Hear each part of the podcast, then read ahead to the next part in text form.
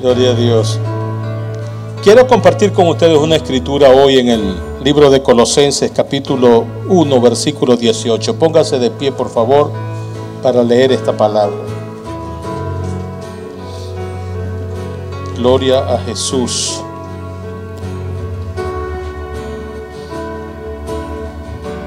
Aleluya.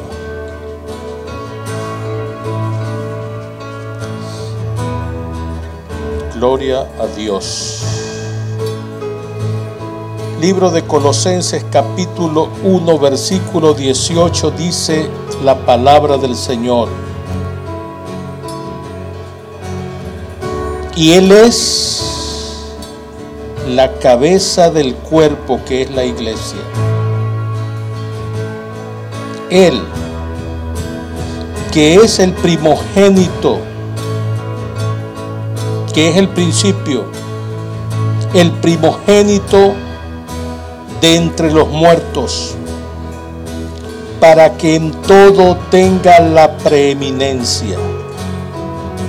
No sé si ustedes pudieran repetir este versículo conmigo.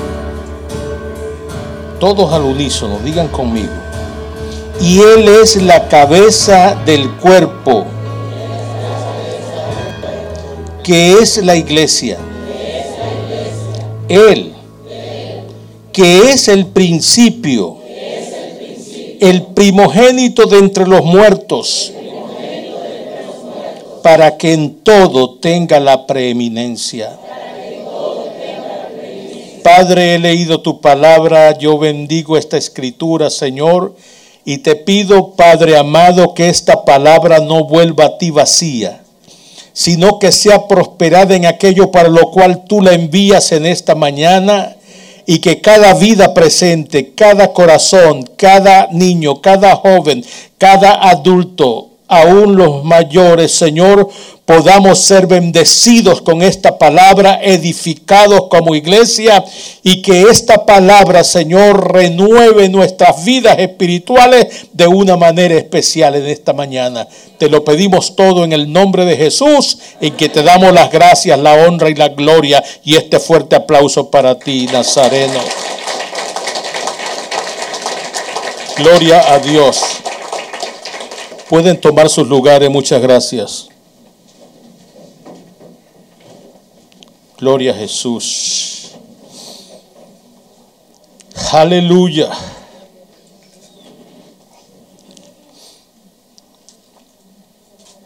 He titulado el tema de esta mañana La preeminencia de Jesús. El término preeminencia indica el primer lugar. El término preeminencia indica el primado. El término preeminencia indica un lugar especial, ganado por voluntad propia. Las escrituras nos muestran en esta mañana que nuestro Señor Jesucristo es el primero de todas las cosas para que en todo Él tenga el primer lugar.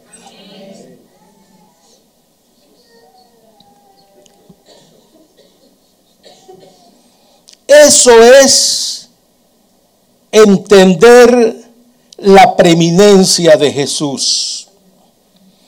Algunas cosas interesantes en este versículo que hemos leído. Y me gustaría hacer alusión a ellas. Vamos a hacer como una exégesis de ese versículo. Vamos a extraer lo que realmente está diciendo esta escritura.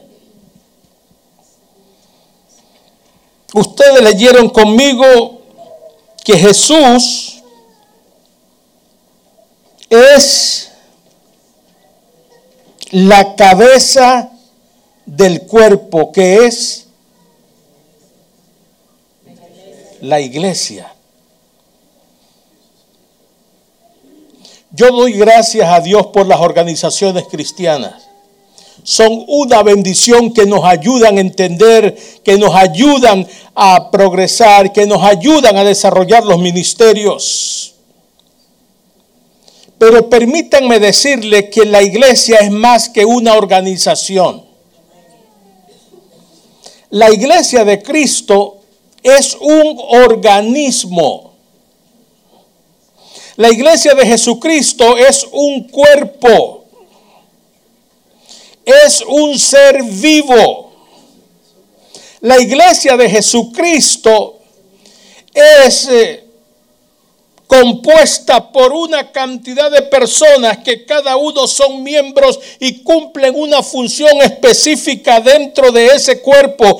Es como compararlo al cuerpo humano. Tenemos órganos vitales, tenemos órganos eh, que parecieran insignificantes, pero son órganos importantísimos también. Por ejemplo, si a una persona le faltara este dedo pulgar, muchas cosas que se realizan en la vida él no podría hacerlas. Solo por faltar este dedo. No podría agarrar, no podría sujetar, no podría hacer muchísimas cosas si este dedo faltara. Aunque tenga los cuatro dedos restantes. Pero este dedo cumple una función súper especial.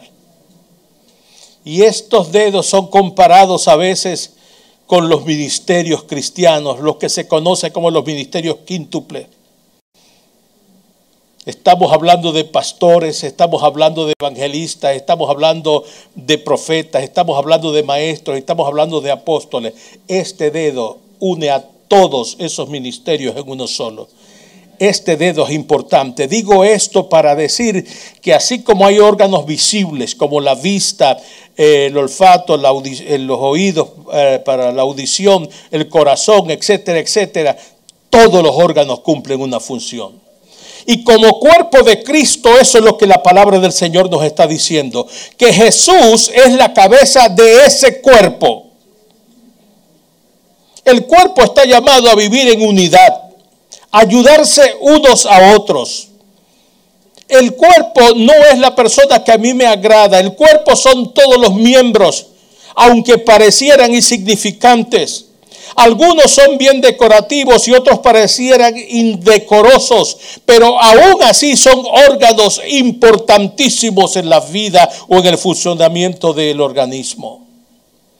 Pues lo que la palabra está comparando es cómo funcionan eh, esos órganos en el cuerpo humano y cómo debemos funcionar nosotros como cuerpo, como organismo, como el cuerpo de nuestro Señor Jesucristo, como iglesia.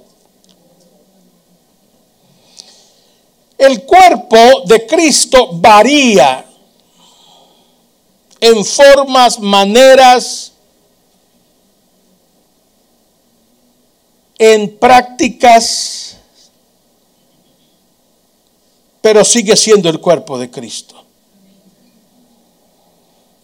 Algunos tenemos la barriguita más grande, otros somos más bajitos, otros somos más altos. Si aplicamos a eso a las organizaciones cristianas, eso es lo que pasa. Y muchos se preguntan, ¿y por qué unas iglesias hacen así y otras hacen asado? Porque las iglesias, el cuerpo se modifica y cambia independientemente de cuál sea la organización que la está rigiendo. Hay gente que eh, quiere vivir una vida bien eh, conservadora, cristiana que nadie tiene que ver con el tiempo que vivimos, pero es su manera de pensar. Donde las mujeres no usan pantalones, por ejemplo. Donde las mujeres no pueden maquillarse, no pueden usar eh, cosas en sus labios, eh, pintura labial, etcétera, etcétera. Ellos piensan que es una forma de honrar a Dios. Cuando tú adquieres un conocimiento, pues tú lo vas a ver de otra manera. Porque es bueno saber que en la iglesia del Señor tenemos niveles, no todos estamos en el mismo nivel. Y si no estamos en el mismo nivel, sería perder el tiempo o por lo menos no entrar en una discusión, en una diatriba que no nos va a llevar a ningún lado, tratando de enseñarle a una persona que esa no es la manera, que es esta y que es la otra. Es por eso que el cuerpo se mueve dependiendo eh, cómo sea regido por las organizaciones que lo dirigen o iglesias independientes que también manejan sus propios criterios. Cuando tú los confrontas con una realidad, ellos no saben qué responder, pero de ahí no nadie los va a sacar. Una de las cosas más terribles de sacar de las personas son las tradiciones. Eso es como, como una maldición. Jesucristo hablando con los fariseos dijo, fariseos hipócritas. Los llamó hipócritas. Jesucristo hablaba fuerte, hermano. Jesucristo era radical en algunos aspectos hipócritas, vosotros, por vuestras tradiciones y costumbres, invalidáis las leyes de Dios. Para ello eran más importantes sus costumbres, sus normas, sus estatutos, que lo que decía la palabra del Señor. ¿Cómo es que tus discípulos no se lavan las manos antes de comer pan? Y yo no dudo que la razón por la cual debe lavarse uno las manos es por asuntos higiénicos. Pero ellos lo veían desde otra perspectiva y de ahí nadie los iba a sacar. Ellos consideraban que eso era pecaminoso. Y Jesús dijo, no contamina al hombre lo que entra en el hombre, sino lo que sale del hombre. Porque del corazón del hombre es donde salen los malos deseos, los malos pensamientos, los adulterios, la fornicación, el robo. Del corazón del hombre es de donde sale realmente todo lo malo, pero no lo que entra al hombre. Y de esa manera Jesús respondía y los confrontaba. Pero esa práctica de esos hombres del ayer sigue hoy en muchas iglesias. Y eso trae a veces ciertas diferencias entre el cuerpo de Cristo no voy a decir enemistades, pero traen cierta situación o situaciones en las que a veces la relación no fluye, la amistad no fluye, el compañerismo no fluye. Y no fluye es porque no eh, somos compatibles en sus prácticas o en las prácticas de cada uno y no fluye porque cada uno de nosotros tiene un nivel. Eso se llama rudimentos del mundo. Son un evangelio primario, elemental.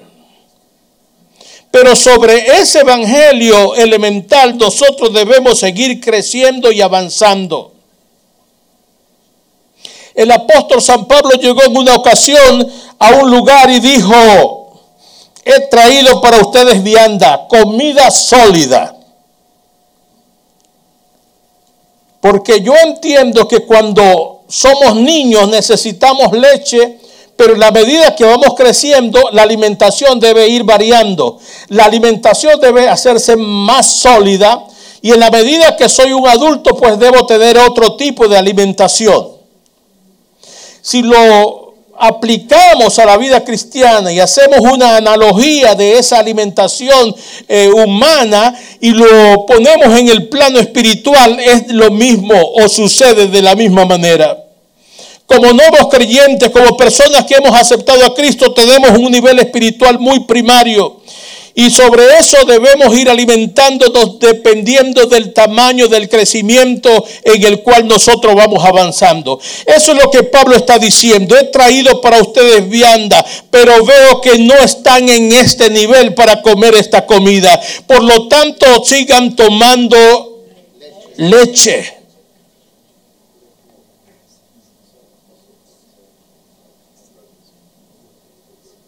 Esto es lo que pasa con algunas iglesias. Se quedaron en un nivel muy primario.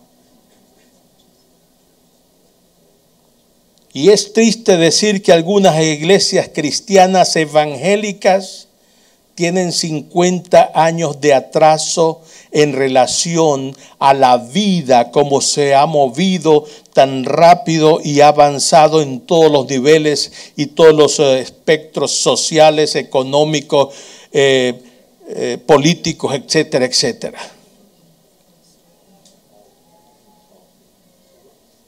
Son contados con los dedos de las manos los hombres de negocios en nuestras iglesias Son contados con los dedos de las manos los profesionales en nuestras iglesias.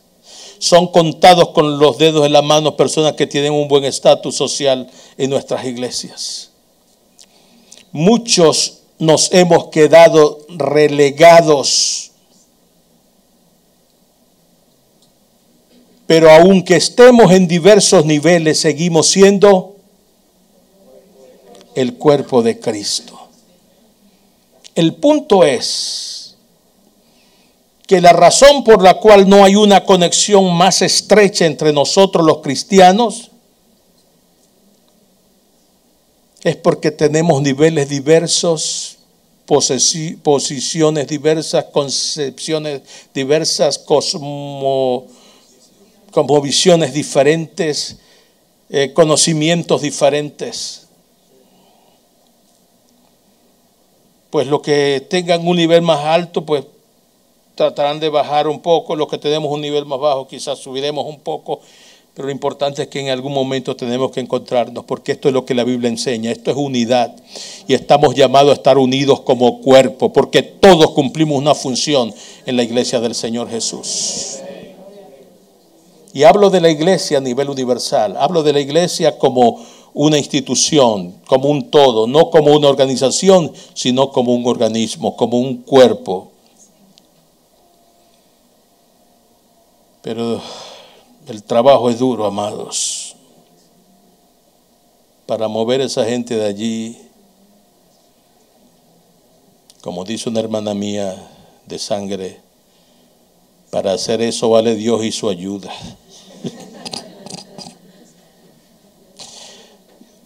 y la ayuda de Dios, eso se va a poder.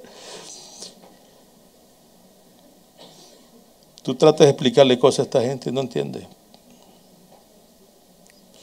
Ellos piensan que si ceden en lo que tú le estás tratando de enseñar y llevarlo a otro nivel, es como traicionar, es como dejarse convencer de los principios básicos del cristianismo y que yo, tú sabes, soy ahí eh, la persona fiel al Señor y mis principios son estos, de allí nadie me mueve, porque es como dicen los de la religión popular, la misma cosa. En esta religión nací, en esta religión me muero y de aquí nadie me saca. Yo no sé si usted ha escuchado algo parecido.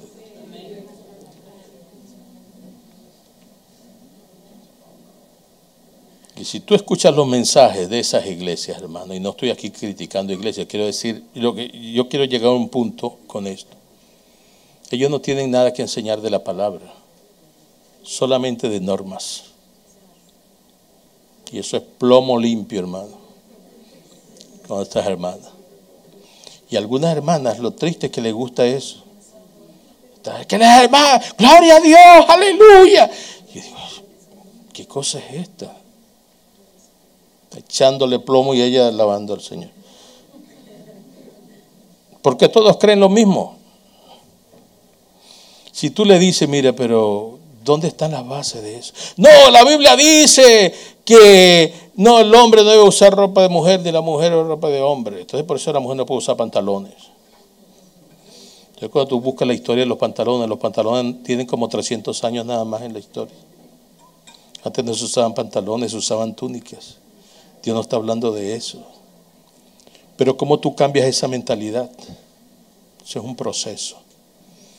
Pero nosotros, si es que estuviéramos en un nivel quizás mejor, pues debemos tratar de buscar esa amistad, de buscar ese pastor, sentarnos a tomar un café con él, no para hablar de religión, no para hablar de cristianismo, no para hablar de doctrina, para una amistad que vaya comenzando un acercamiento. Nosotros trabajamos por muchos años en Ohio, Kentucky, Indiana, en Estados Unidos, sirviendo al Señor, enseñando. Y me invitaron a una actividad en Cincinnati.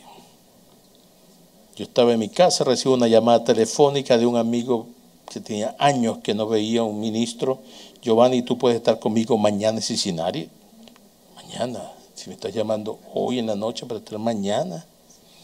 Dice, necesito ordenar unos pastores y la persona que va a venir conmigo no va a estar aquí. Yo, por favor, puedes venir. Y bueno, voy a ver si rento un carro, ve qué hago, porque Me dice, no, entra a una página que se llama lastminute.com. Yo entré en la página esa, me consigo un pasaje de aéreo por 200 dólares. El otro día yo estaba en Cincinnati. Y él le dice al pastor que está allí, Giovanni es un conferencista, esto, qué tal, y qué soy yo, un hombre y tal. Entonces, dice, él te puede traer una campaña aquí, tú sabes, tu iglesia. Y yo me quedo viendo al hermano, pero tú, en mi mente yo siempre, tú nunca hablaste conmigo que yo voy a estar dando campañas aquí. ¿Cómo tú sabes que yo quiero una campaña aquí? Lo cierto es que yo hablo con el pastor, acordamos, digo, está bien, hermano. Este, ¿dónde está la confraternidad de pastores aquí? No, hermano, aquí no hay confraternidad de pastores. Una ciudad tan grande como Cincinnati, Ohio. Entre los pastores hispanos no se conocían los unos a los otros. Tenían iglesias cercanas y me dijeron los pastores, nunca en mi vida he hablado con ese pastor.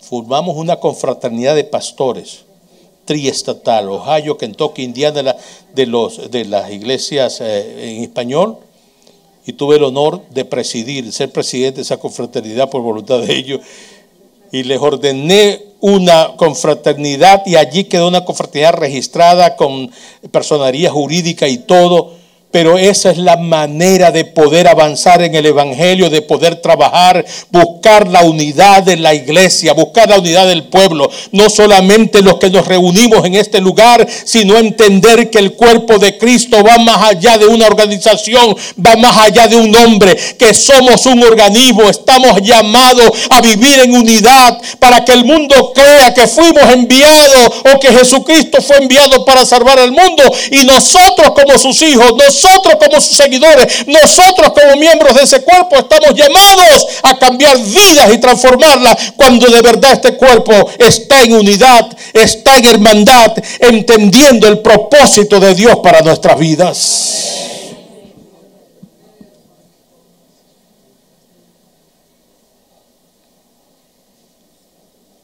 Eso es lo que dice este versículo. Él, Jesús, es la cabeza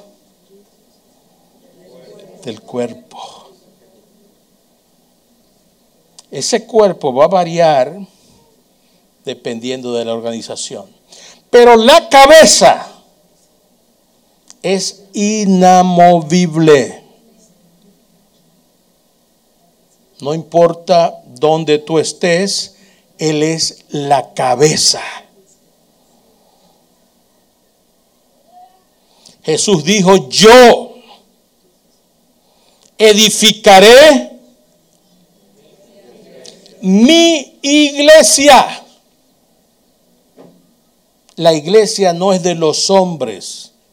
La iglesia es de Jesús, de Cristo.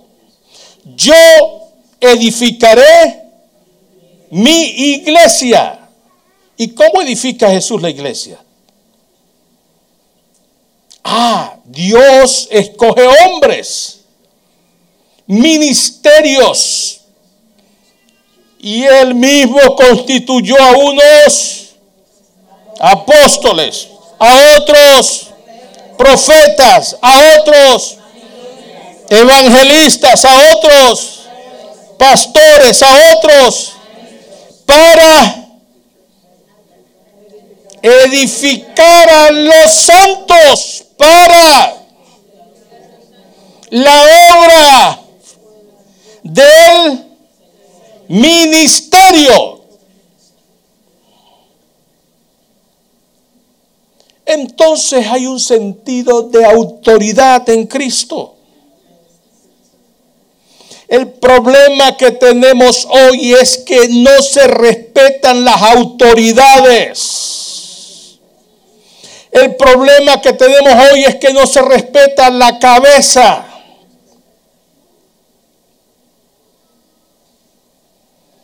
Y eso aplica a todos los niveles de la vida. Como cristianos debemos sujetarnos a esa cabeza. Yo no me gobierno, a mí me gobiernan ahora. Pocos dicen amén. Pero es verdad. Yo no me gobierno, a mí me gobierna Cristo. ¿Y por qué tú es así, mi hermano? Bueno, porque yo soy así, yo así nací y así yo he vivido toda mi vida. Bueno, a lo mejor así eras tú. Pero si eres de Cristo, ahora tú debes ser diferente.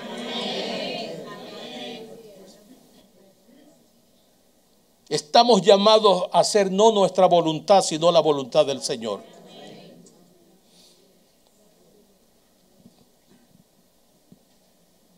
En el aspecto de la iglesia, de la familia, del gobierno, sucede igual.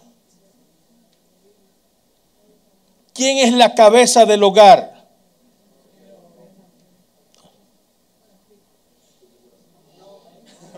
Voy a repetirlo otra vez.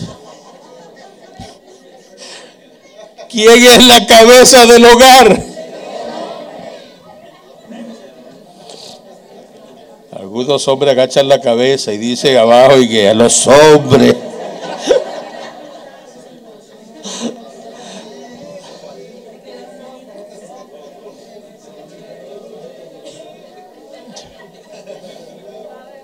Pero eso es lo que dice la Biblia, hermano. Pero realmente se respeta esa autoridad en la casa. Pregunto. Yo no dudo que en Dominicana se respeta. Pero hay lugares, hermanos, que eso es terrible. Existe un matriarcado, la que manda la mujer. Una hermana me dijo una vez, lo que pasa es que mi marido es muy quedado, hermano, le falta iniciativa, yo tengo que tomar la iniciativa porque si no esto no avanza. Yo dije, hermano, pero déle chance para que el hombre... No, ya yo he intentado tanto, hermano. Yo tengo que tomar iniciativa aquí porque... Yo entiendo lo que es ser un machista. Yo no estoy hablando de eso, de lo que es ser una persona agresiva, un agresor con los hijos, con la esposa. Faltar el respeto a la esposa. Aquí no hay niños, ¿verdad? Pero la mujer debe ser respetada, hermanos, como vaso frágil. La mujer merece respeto y consideración. Y no solamente hay violencia doméstica cuando se golpea a una mujer. Hay una violencia verbal cuando usted le hablas mal a tu esposa. Hay una agresión sexual cuando tú haces sexo con tu esposa sin su consentimiento.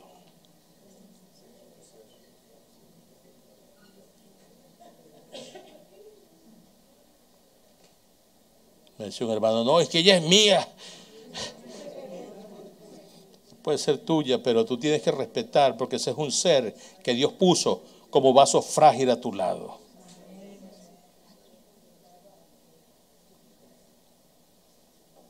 La mujer no es como el hombre, la mujer funciona diferente. Por eso hay tantos problemas a veces en los matrimonios. Mientras tú no entiendas cómo funciona el cerebro de la mujer y cómo funciona el cerebro del hombre, va a haber problemas. Yo una vez estaba buscando una leche en mi nevera, en mi refrigeradora, y yo no veía la leche. mi esposa me dijo, ahí está la leche. Otra vez, de nuevo, busqué esta leche. Ahí no hay leche. Mi esposa se paró, vino y agarró la leche y me trajo la leche.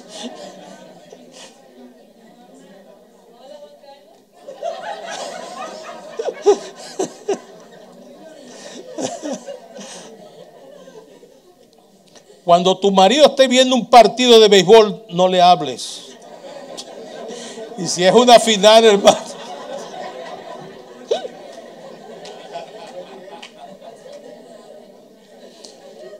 Porque tú le puedes estar hablando y él te está respondiendo, sí, sí, está bien, pero no te está atendiendo. El hombre funciona solo con una parte del cerebro. En cambio, que la mujer funciona usando los dos hemisferios del cerebro al mismo tiempo. Es por eso que cuando una mujer está cocinando, ella sin ver para atrás dice, hey fulano, quédate tranquilo, déjalo quieto. Ella está pendiente de lo que está pasando en el cuarto, lo que está pasando allá, lo que está pasando acá.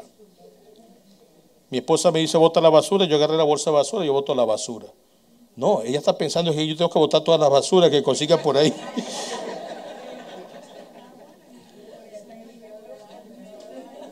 Me dice anda a la panadería, compra pan y luego trae tal cosa y lleva la ropa a la tintorería.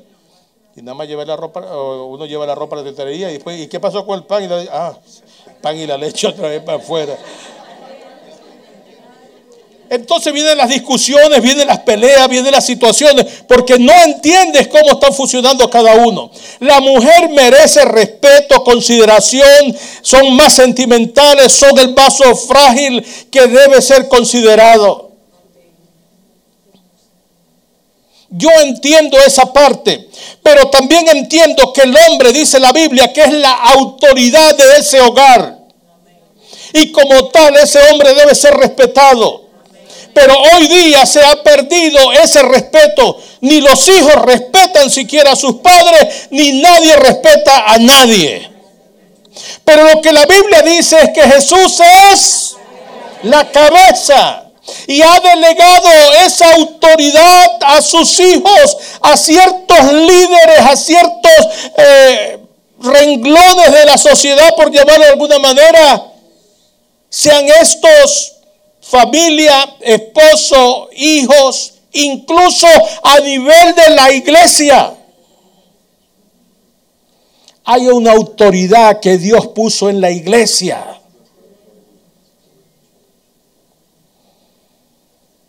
Que debe ser respetada.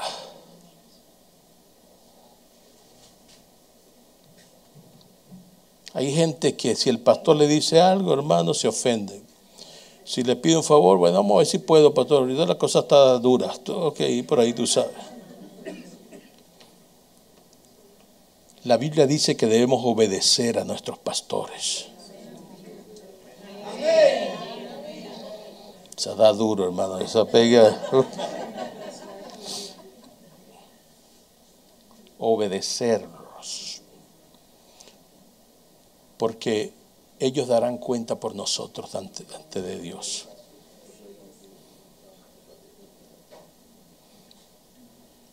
Los pastores oran por la iglesia. ¿Usted sabe eso? Que los pastores oran por la iglesia. Oran por usted. Pero el pastor tiene dos maneras de orar. Una es, Señor, gracias por este hermano, por este liderazgo, por este hombre, por esta mujer. Qué bendición para nuestra iglesia por otro lado, mira, Señor, este hermanito ya me tiene hasta aquí.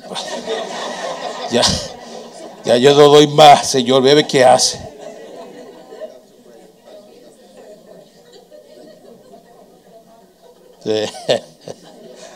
¿Cómo es la cosa?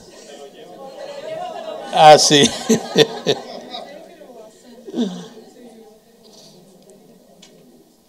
Estamos, hermanos, cumpliendo una función dentro del cuerpo y hay una autoridad que es una cabeza, es una autoridad delegada por Dios para que nosotros podamos obedecer. Todo lo que yo estoy hablando está aquí en la Biblia. Yo no voy a ir sobre esos versículos, pero usted debe conocerlo seguramente. En el campo del gobierno sucede igual. No hay respeto con las autoridades que Dios ha puesto. Permítanme leer una escritura. Yo no sé por qué me metí en este asunto, pero creo que hay un propósito de Dios en todo esto.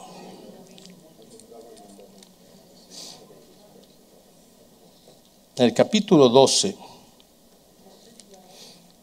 del el libro de Romanos, el versículo 2, ¿alguien me lo puede leer con voz fuerte? Eh, perdón, perdón, perdón, perdón. Capítulo 13 de Romanos.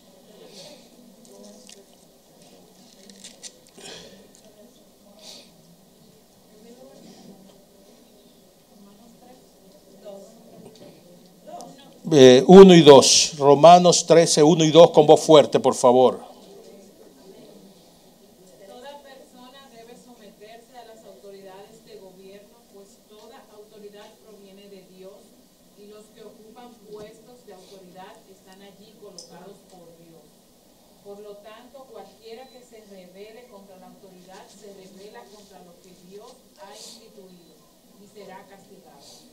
Cambiamos eso, hermano? Usted puede meter toda la ciencia que usted quiera.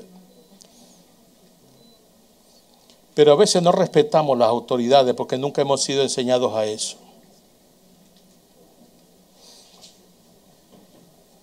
La gente hace lo que quiera. No, están violentando mis derechos humanos, me están diciendo esto, que esos gobiernos son unos corruptos. ¿Cómo voy a obedecer a un gobierno de esos corruptos? Que un dictador, que este y que el otro. Bueno, pero eso es lo que dice la Biblia. Tú. O le creemos lo que dice la Biblia o no. Debemos sujetarnos a las autoridades. En Estados Unidos usted habla con un republicano y le nombra a Biden o a Kamala Harris. Hermano, le da urticaria, empieza a picar el cuerpo y, y empieza a moverse de todas maneras.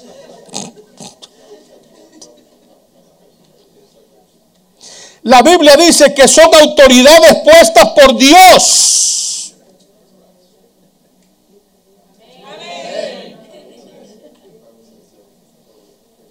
A mí puede que no me guste, pero Dios lo puso. A mí puede que no me guste el pastor, pero es la autoridad de esa iglesia.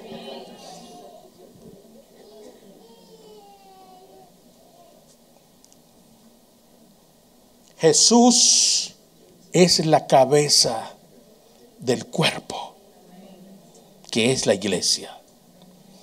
Y Jesús delegó autoridad cuando tú obedeces esas autoridades, tú estás obedeciendo a Dios. Porque por Dios fueron, no hay autoridad que no haya sido puesta por Dios.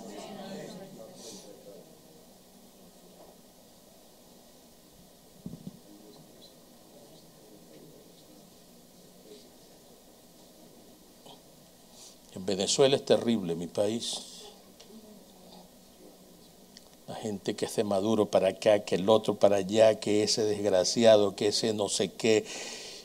Digo, wow. Desconocimiento total de la Biblia. Desenfocados totalmente.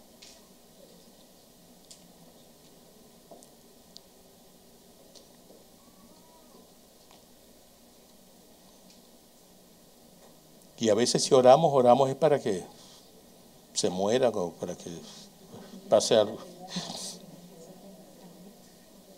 Una vez me gané un árabe para Cristo, le prediqué a Cristo y se entregó a Cristo.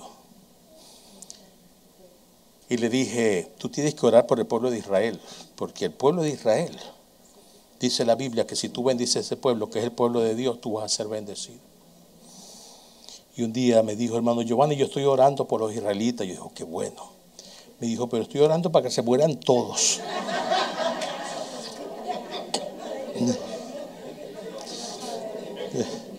Él no podía concebir orar por Israel.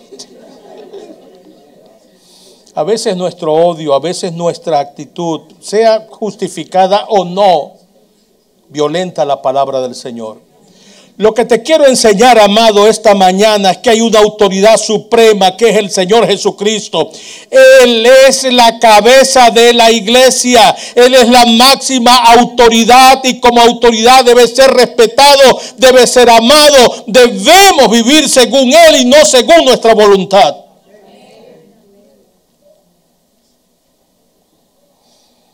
Pero el versículo no termina allí.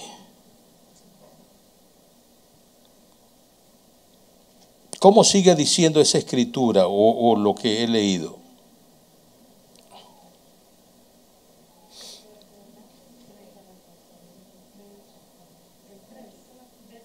¿Perdón? ¿Ah? Sí. ¿A qué hora termina esto?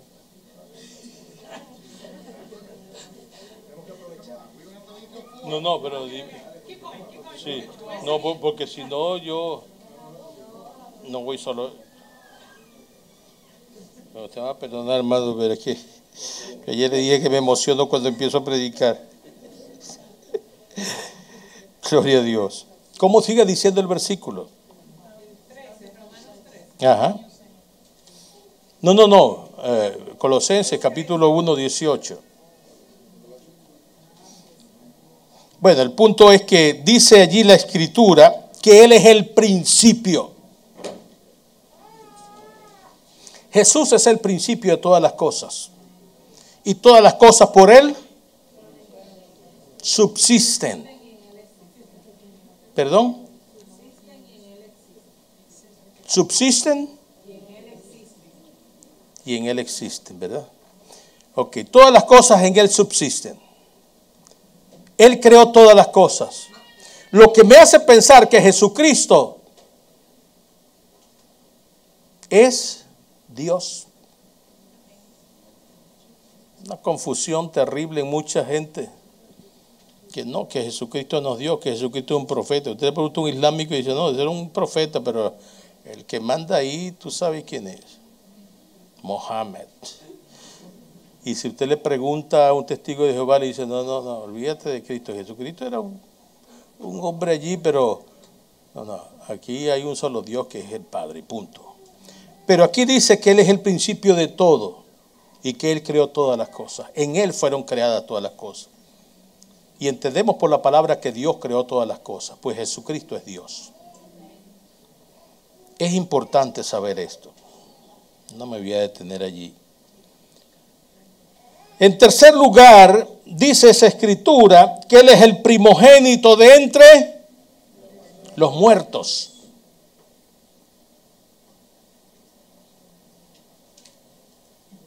La palabra primogénito significa el primero. Aún de entre los muertos. ¿Alguien resucitó antes que Jesús? ¿Ah? Sí, Jesucristo resucitó muertos. Y no se había muerto todavía. Pero volvieron a morir. La diferencia es que Jesucristo resucitó una vez para siempre y nunca más morirá.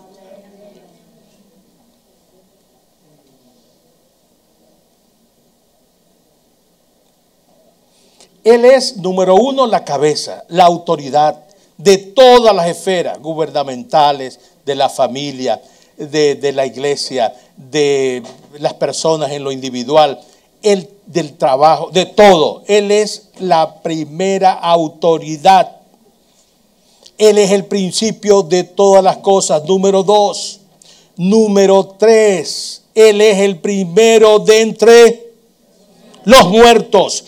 Todos esos primeros lugares lo tiene el Señor y lo tiene para que en todo, como termina el versículo, amada, para que en todo, diga en todo, para que en todo Él tenga la preeminencia. En otras palabras, para que en todo tenga el primer lugar.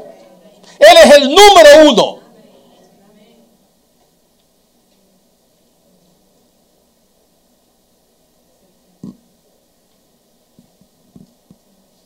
Pregunto, ¿es realmente Cristo el primero en mi vida, en lo individual? Esa pregunta te la tendrás que responder tú mismo. Pregunto, ¿es Cristo el primero en la iglesia? ¿De verdad Él tiene el primado aquí? ¿De verdad yo dejo cosas que tengo que hacer para ponerlo Él de número uno? Eso lo responderás tú. ¿De verdad Jesús es el primero en tu familia? En tu hogar.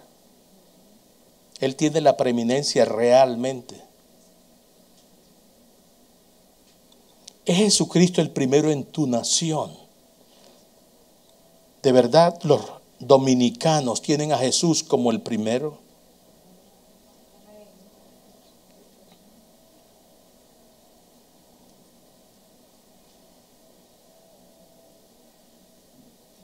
A veces nosotros le damos preeminencia a nuestra familia que ante el Señor. La Biblia dice que debemos amar a nuestras esposas, debemos amar a nuestros hijos, debemos amar a nuestra familia. Pero sobre mi familia, hermano, hay alguien que tiene el primado. Hay alguien que tiene el primer lugar. Y ese primer lugar se llama Cristo, Jesús. Denle el aplauso fuerte, hermano, porque Él lo merece.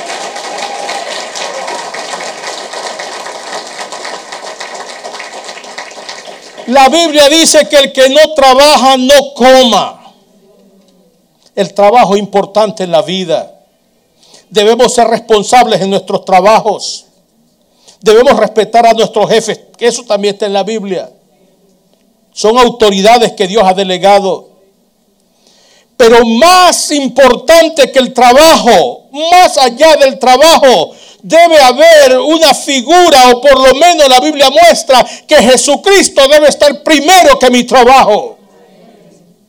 A veces nos enfocamos en el trabajo día y noche, de allí no nos saca nadie.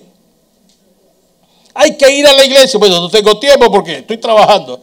Tengo que hacer todo. No, no tengo tiempo porque estoy trabajando. Papá, que me llevas al parque. No tengo tiempo porque estoy trabajando. El trabajo se ha vuelto una obsesión para mucha gente. Pero el Señor nos está diciendo esta mañana que más allá del trabajo, más allá de mis necesidades, Jesucristo merece el primer lugar de mi vida.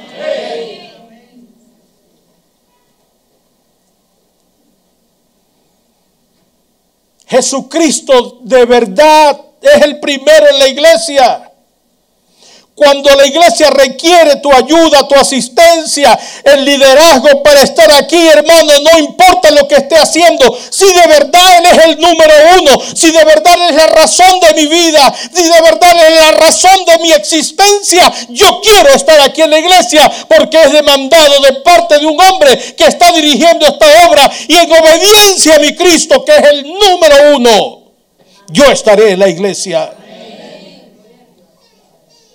Algunos vamos a la iglesia si nos queda tiempo. Nos quedó esa mala costumbre cuando éramos inconversos. Tú le hablas a la gente que no es cristiana de venir a la iglesia y dices, bueno, que no tengo tiempo ahorita. Cuando tenga tiempo yo voy a ir. Y muchos cristianos, que espero que aquí no hayan de eso, pero ponen a la iglesia en un segundo plano, ponen a Cristo en un segundo plano. Mi mensaje para ti en esta mañana es que Jesucristo no es un segundo plano. Mi mensaje para ti en esta mañana es que Jesucristo no debe estar después de tus eh, que cubras tus necesidades o tus egos o tu, eh, las cosas que tienes que hacer como prioridad de tu vida. Mi mensaje es que tú no puedes darle más importancia a un trabajo, más importante ni siquiera a la familia, a nada ni a nadie. No estoy diciendo, repito una vez más, que no debemos hacer estas cosas anteriores. Lo que estoy diciendo es que sobre todas estas cosas hay alguien que tiene un primado, alguien que tiene un primer lugar. Y la razón por la cual él tiene el primer lugar es porque en número uno él es la cabeza de la iglesia que es el cuerpo. Número dos, porque él es el principio de todas las cosas. Número uno.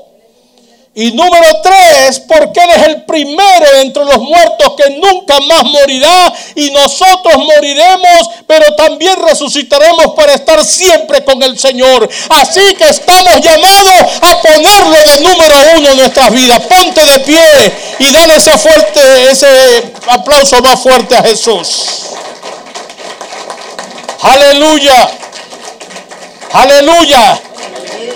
Yo no sé cuántos pueden alabar su nombre esta mañana y decirle, Señor, aquí está mi vida, Padre. Quiero ponerte de número uno en mi vida. Quiero que tú tengas el primado. Quiero que tú seas, Señor amado, el primero de mi vida de mi persona como individuo, el primero de mi familia, el primero en mi trabajo, el primero en mi iglesia, el primero en mi nación. Yo quiero agradarte a ti porque tú te mereces el primado. Todo lo hizo Cristo para que en todo, para que en todo, para que en todo tenga la preeminencia, el primer lugar. Yo no sé si alguien aquí en esta mañana dice, hermano Giovanni, Dios ha hablado a mi vida esta mañana. Y yo entiendo que Él es mi Salvador. Pero también entiendo que de verdad no lo estoy poniendo en el primer lugar de mi vida. Sea por descuido, sea por mucho trabajo, sea por desconocimiento de esta verdad. Pero es posible que tú quieras decir esta mañana, yo quiero renovar mis votos con el Señor. Nunca a nadie le hizo mal renovar sus votos. Decir, yo quiero volver sobre esa palabra, derramar mi vida delante de Él y decirle, Señor, quiero que seas el primero en mi vida. Habrá alguien aquí esta mañana que dice, yo quiero que el Señor venga a ser ese número uno en mi vida de verdad. Levanta tu mano. Dios te bendiga, Dios bendiga, Dios te bendiga, Dios te bendiga. Gracias Padre. Gracias Espíritu Santo. Derrama tu poder esta mañana. Cierra tus ojos. Aleluya. Voy a pedir al equipo que me ayuden a orar. Help me to pray for everybody in this morning. Gloria a Dios. Si tú sientes en tu corazón poner la mano sobre ellos, abrazarlos, aquí está Jesús. Somos cristianos, somos de Cristo. Aquí no estoy diciendo que estemos descarriados, apartados de Dios. Lo que estoy diciendo es que a veces, sin darnos cuenta, sin querer, nos vamos deslizando, nos vamos descuidando y a veces realmente no es Jesús el que ocupa el primer lugar de nuestras vidas. No es Jesús el que ocupa el primero en mi vida, el primado. A lo mejor estoy poniendo otras cosas o a otras personas en el lugar que realmente le merece a Jesús. Padre amado, he hablado tu palabra esta mañana. En esta mañana venimos aquí, Padre, a orar por estos hermanos, por esta iglesia, por las iglesias aquí representadas. Tú conoces, Padre amado, el corazón de cada uno de ellos y de ellas. Tomo la autoridad que tu palabra me confiere y declaro sobre este pueblo una actitud de renovación, de humildad, de humillación delante de ti, de arrepentimiento en el sentido de decir, Señor, perdóname, porque he dado el primado a otras cosas que no lo merecen como lo mereces tú por tu muerte en la cruz del Calvario. Señor, gracias porque hoy podemos entender que tú eres la cabeza, tú eres la autoridad de la iglesia. Y que la iglesia es un organismo y que todos nos necesitamos como miembros. Te doy gracias, mi Dios, porque podemos comprender que tú eres el principio de todas las cosas. No hay otro que comenzó la creación ni que existió antes. Tú eres el número uno. Incluso, Señor, diste tu vida por nosotros y eres el primero de entre los muertos, con el único fin, con el único propósito, que tú tengas el primer lugar de mi vida. Bendigo cada corazón en esta mañana, declaro paz, declaro bendición, declaro una renovación, una motivación nueva en Cristo Jesús, declaro ánimo fresco, presto en el nombre de Cristo. Declaro sobre esta iglesia proféticamente que ustedes avanzarán como nunca antes. Que el Señor está aquí para seguir bendiciendo sus vidas. Que nuestra visita no es obra de la casualidad. Que estamos aquí por mandato de Dios. Porque Dios ama a la República Dominicana. Dios ama a Santo Domingo. Dios ama a esta iglesia.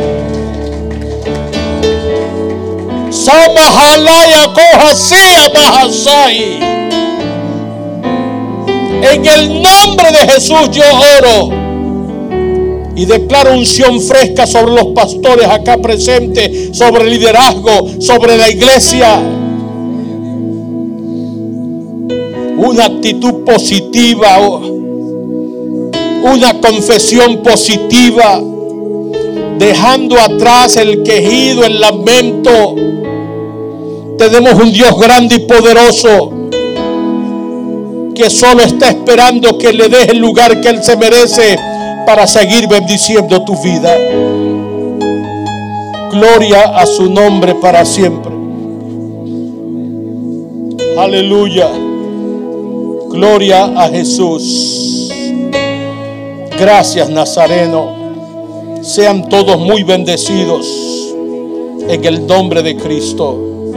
Y el pueblo del Señor dice, y el pueblo del Señor dice, y el pueblo del Señor dice, la paz de Dios sobre cada uno de ustedes. Fuerte ese aplauso para Jesús.